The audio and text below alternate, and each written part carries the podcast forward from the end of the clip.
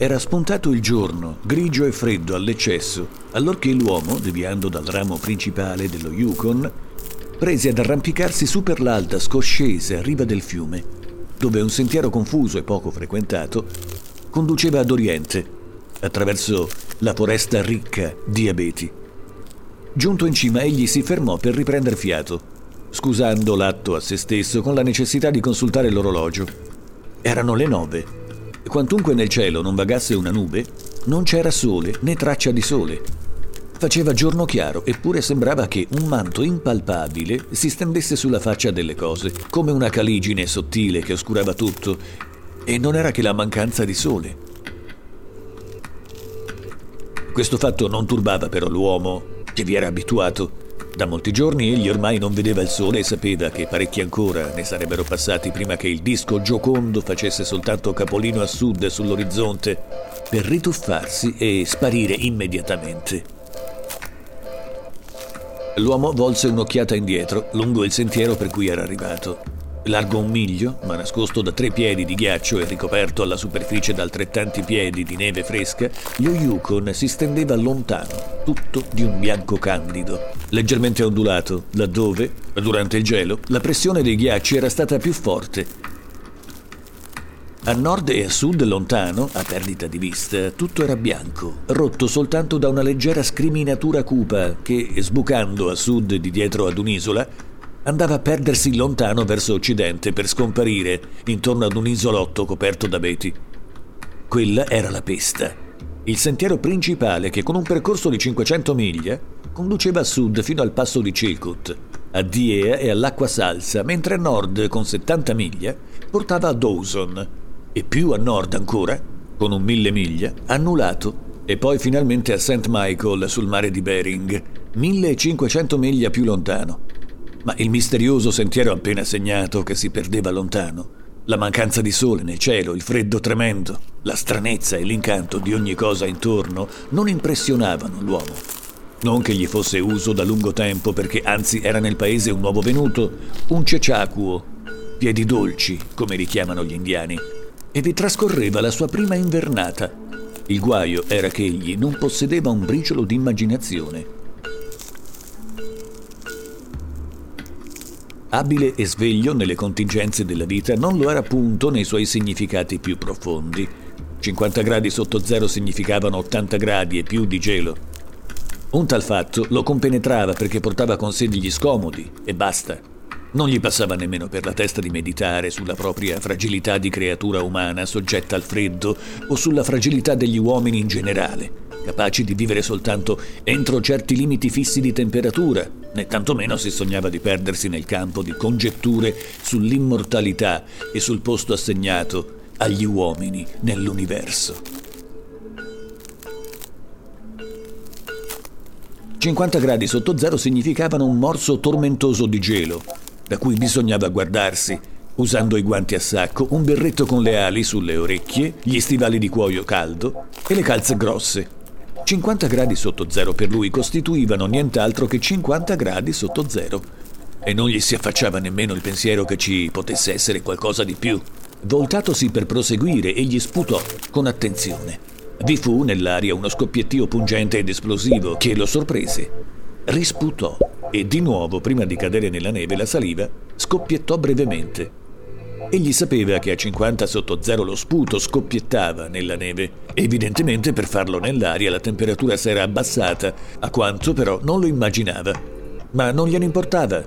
Era diretto all'antico giacimento aurifero della biforcazione sinistra dell'Henderson Creek, dove già si trovavano i ragazzi, saliti attraverso la catena della vallata dell'Indian Creek mentre lui aveva voluto fare il giro per assicurarsi delle possibilità di venire a primavera a cavar legna dagli isolotti sperduti per lo Yukon.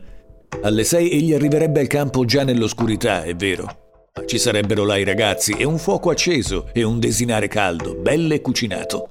Quanto alla colazione, la sua mano destra premeva con desiderio la protuberanza che gli appariva sotto la giacca, formata da un pacchetto che, avvolto in un fazzoletto, stava pure sotto la camicia contro la pelle nuda, unico mezzo di salvare i biscotti dal gelo. Al solo pensiero di quei biscotti spalmati di grasso di lardo e racchiudenti una fetta abbondante di lardo fritto, e gli sorrideva piacevolmente fra sé. Prese ad inoltrarsi tra i grandi abeti della foresta. Il sentiero si intravedeva appena sotto un piede di neve caduta dopo il passaggio dell'ultima slitta. Ed egli si gettava contento di non avere la slitta né altri impacci e di viaggiare alla leggera. Non portava infatti altro che la merenda avvolta nel fazzoletto. Tuttavia il tempo lo sorprendeva. Faceva certamente freddo, concluse dopo aver ragionato un po', strofinandosi il naso e gli zigomi con le mani insaccate. Era un uomo piuttosto peloso, ma la barba non arrivava a proteggere le guance e il naso a becco, che si spingeva aggressivo nell'aria gelida. Alle calcagna dell'uomo trotterellava un cane, un grosso husky indigeno. Il vero cane lupo di pelo bigio e senza alcuna differenza visibile dal proprio fratello il lupo della foresta. L'animale appariva depresso dal freddo tremendo. Capiva che non era tempo per viaggiare e l'istinto gli parlava assai più giusto che non all'uomo il giudizio umano. In realtà la temperatura non era scesa soltanto sotto i 50, ma sotto i 60 e anche i 70. C'erano 75 gradi sotto zero. Di termometri il cane non ne sapeva nulla e forse neppure nel suo cervello c'era la coscienza viva delle condizioni di freddo estremo, come all'uomo.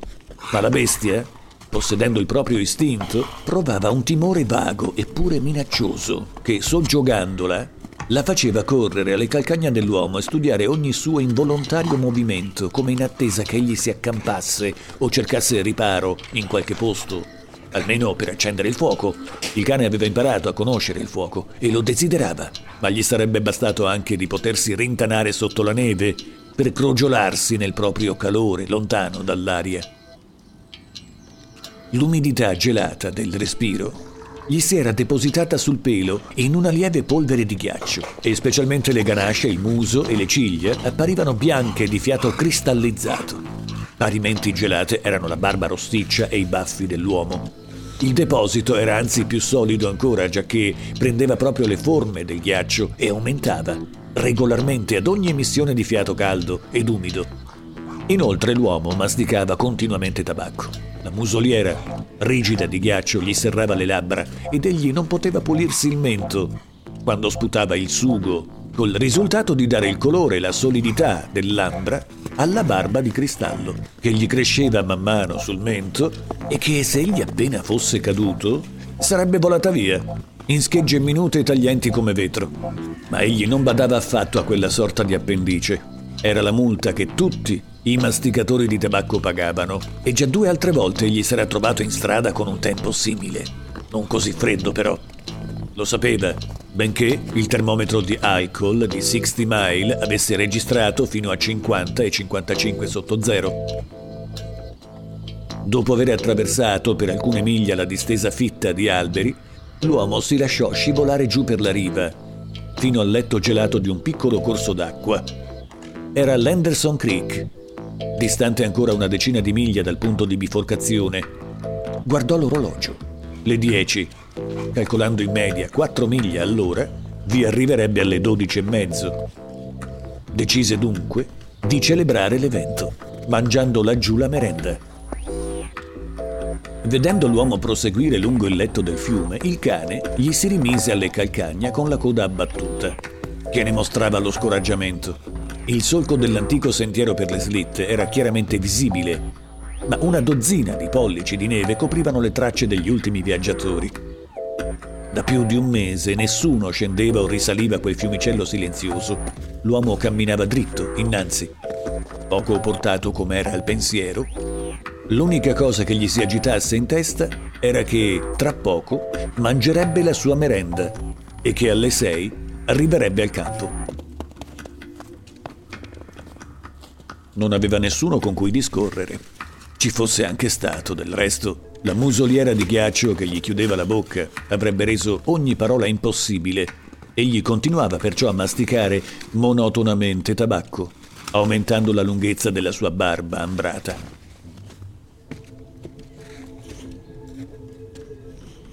Ad un tratto gli ritornò il pensiero che faceva assai freddo, un freddo tale come non aveva mai sperimentato. Camminando egli non faceva che strofinarsi guance e naso col rovescio della mano inguantata, con un movimento affatto automatico e cambiando ogni tanto di mano. Ma per quanto stropicciasse, l'istante stesso in cui smetteva, le guance si intirizzivano. E un momento appresso lo stesso accadeva alla punta del naso. Era ormai sicuro di arrivare con le guance segnate e rimpiangeva di non essersi provveduto di una fascia per il naso che, incrociandosi sulle guance, salvaguardasse anche queste, come ne usano i bad durante la tormenta. Ma non gliene importava molto. Cos'erano alla fine un paio di guance gelate? Un poco di dolore, ecco tutto, ma nulla di grave.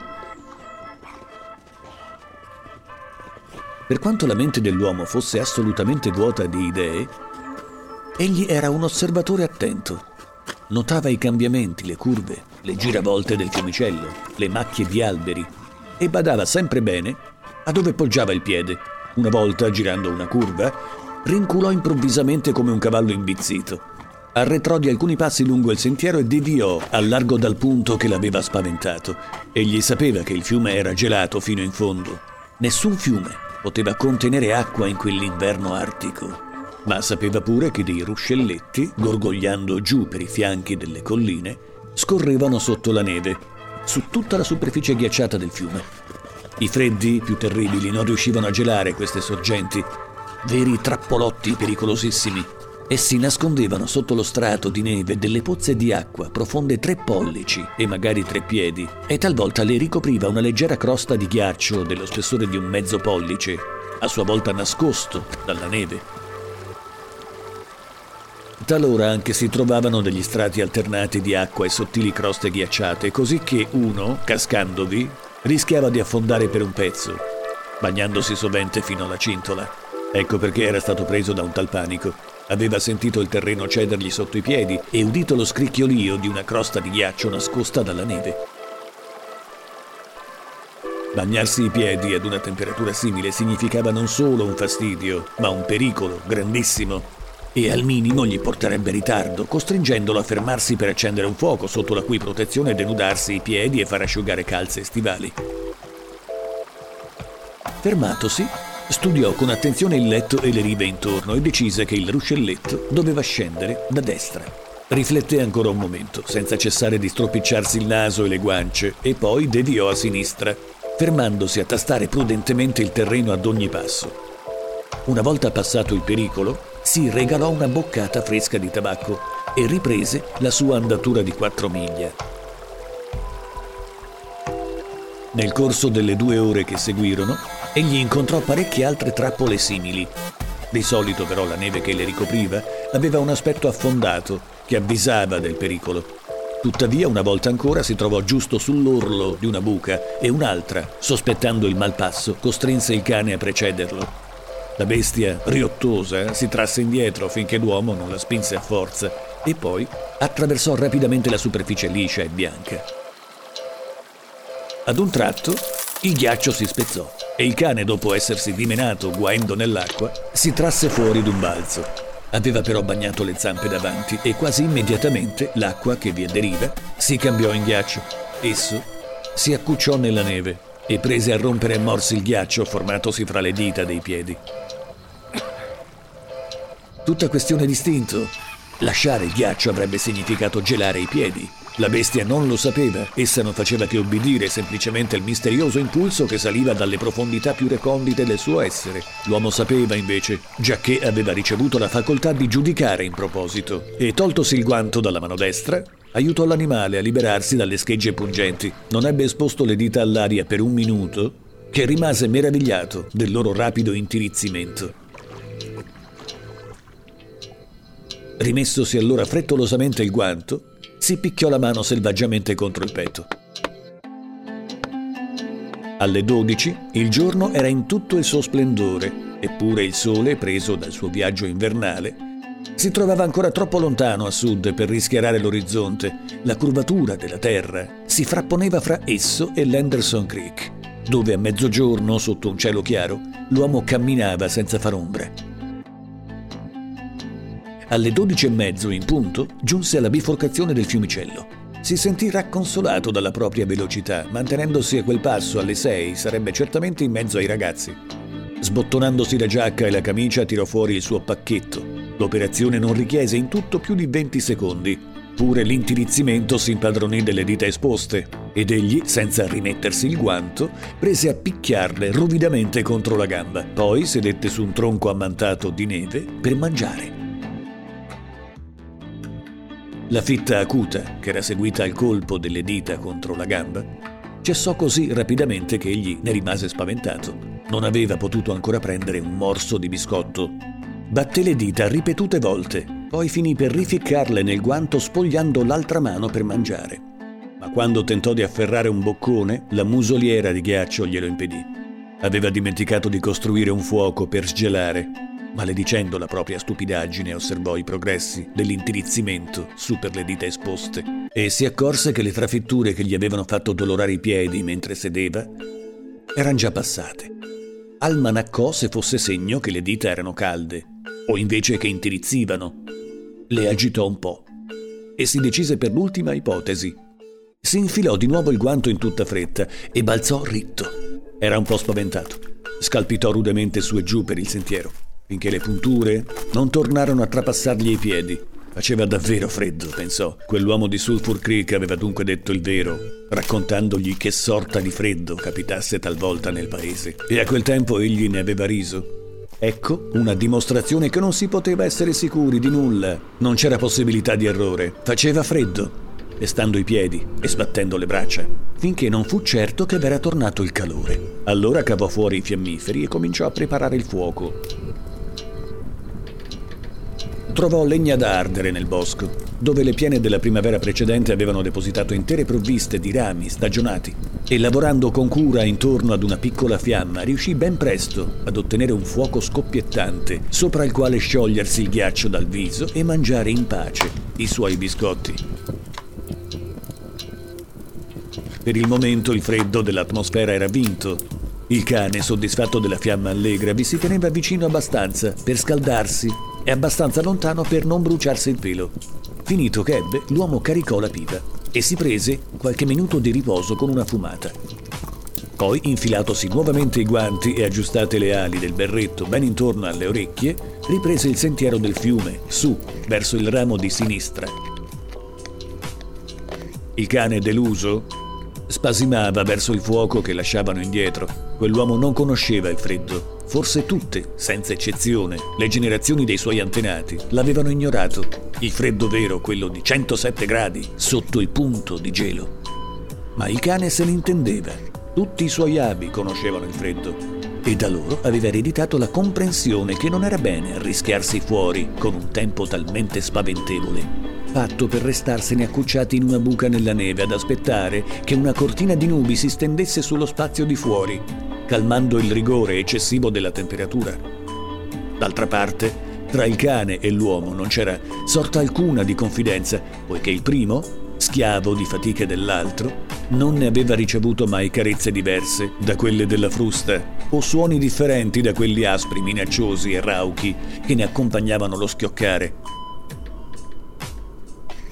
Il cane, quindi, non si sforzava di comunicare all'uomo la propria apprensione il cui benessere non lo preoccupava se indugiava indietro verso la fiamma. Era soltanto per amore di se stesso. Ma l'uomo fischiò e gli parlò con tono delle frustate, e il cane, balzandogli alle calcagna, lo seguì per la via che gli veniva imposta. Presa una boccata di tabacco, l'uomo cominciò a farsi una nuova barba color dell'ambra, mentre il suo fiato umido gli spolverizzava rapidamente di bianco i baffi, le palpebre e le ciglia. Pareva che su quel ramo dell'Henderson non ci fossero tanti ruscelletti e per una mezz'ora l'uomo stette senza incontrarne nemmeno uno. Poi il guaio venne. In un punto dove nulla dava l'allarme e dove la neve soffice e interrotta sembrava denotare la solidità del ghiaccio, l'uomo sprofondò improvvisamente. Non era molto fondo, ma prima di riuscire a tirarsi fuori sul terreno fermo, egli si bagnò fino a mezza gamba. La cosa lo stizziva ed egli imprecò ad alta voce contro la propria sfortuna. Aveva sperato di essere al campo coi ragazzi per le sei e quest'incidente gli procurerebbe un ritardo di almeno un'ora, già che bisognava accendere un fuoco e asciugare le calzature. A quella bassissima temperatura era una necessità imperiosa.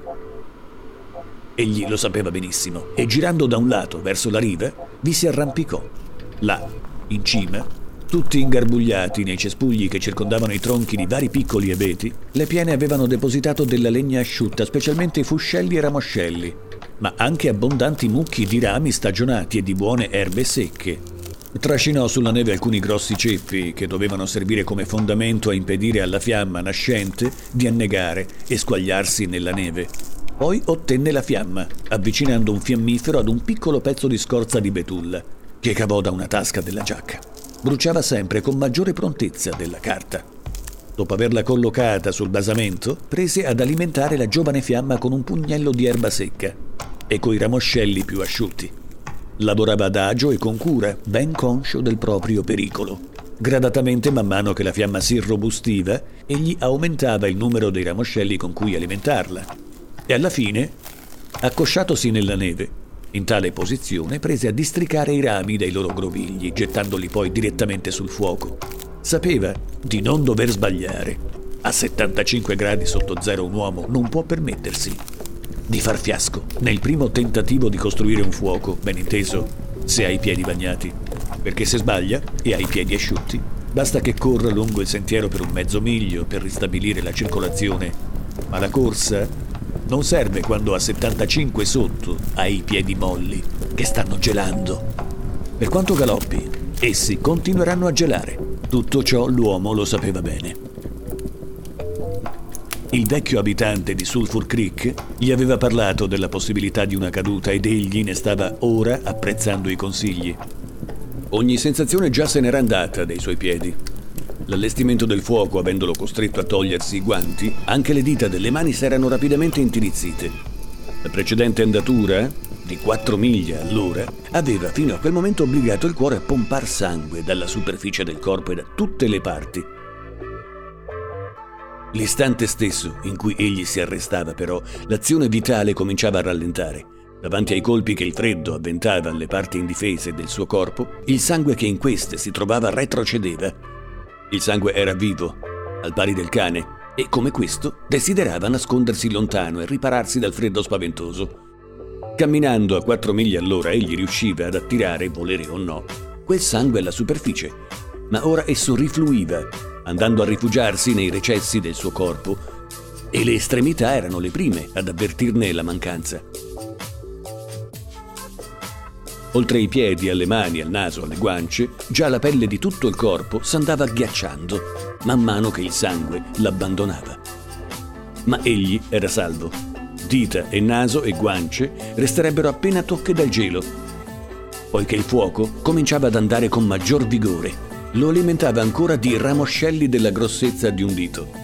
Fra un minuto arriverebbe alla grossezza di un polso e poi potrebbe togliersi le calzature inzuppate e intanto che queste asciugavano, saldarsi i piedi nudi accanto al fuoco, stropicciandoseli prima, naturalmente, con una bella manciata di neve. Il fuoco attaccava magnificamente. Era salvo. Ricordò l'avviso del vecchio indigeno di Sulphur Creek e sorrise tra sé. Costui aveva con grande serietà enunciata la legge che nessun uomo deve arrischiarsi a viaggiare solo per il Klondike sotto ai 50. Bene, lui eccolo là. Aveva avuto anche una disgrazia, era solo e si salvava. Quei vecchi assomigliavano piuttosto a donnicciuole, pensò. Bastava badare a ripararsi bene la testa ed egli s'era equipaggiato a modo. Poi ognuno che fosse veramente un uomo poteva viaggiare da solo ma era davvero sorprendente la velocità con cui gli gelavano il naso e le guance. E non avrebbe immaginato mai che le dita potessero perdere ogni vitalità in un tempo così breve. Erano proprio senza vita, giacché gli riusciva a malapena di muoverle insieme per afferrare i ramoscelli. Sembravano ormai staccate dal suo corpo e da lui, e quando le protendeva bisognava guardarsi se tenevano o no i rami. Tutto ciò contava poco. C'era il fuoco che scoppiettando gli prometteva la vita con ogni lingua ed ogni scintilla. Si apprestò a slegarsi i calzari, intonacati di ghiaccio.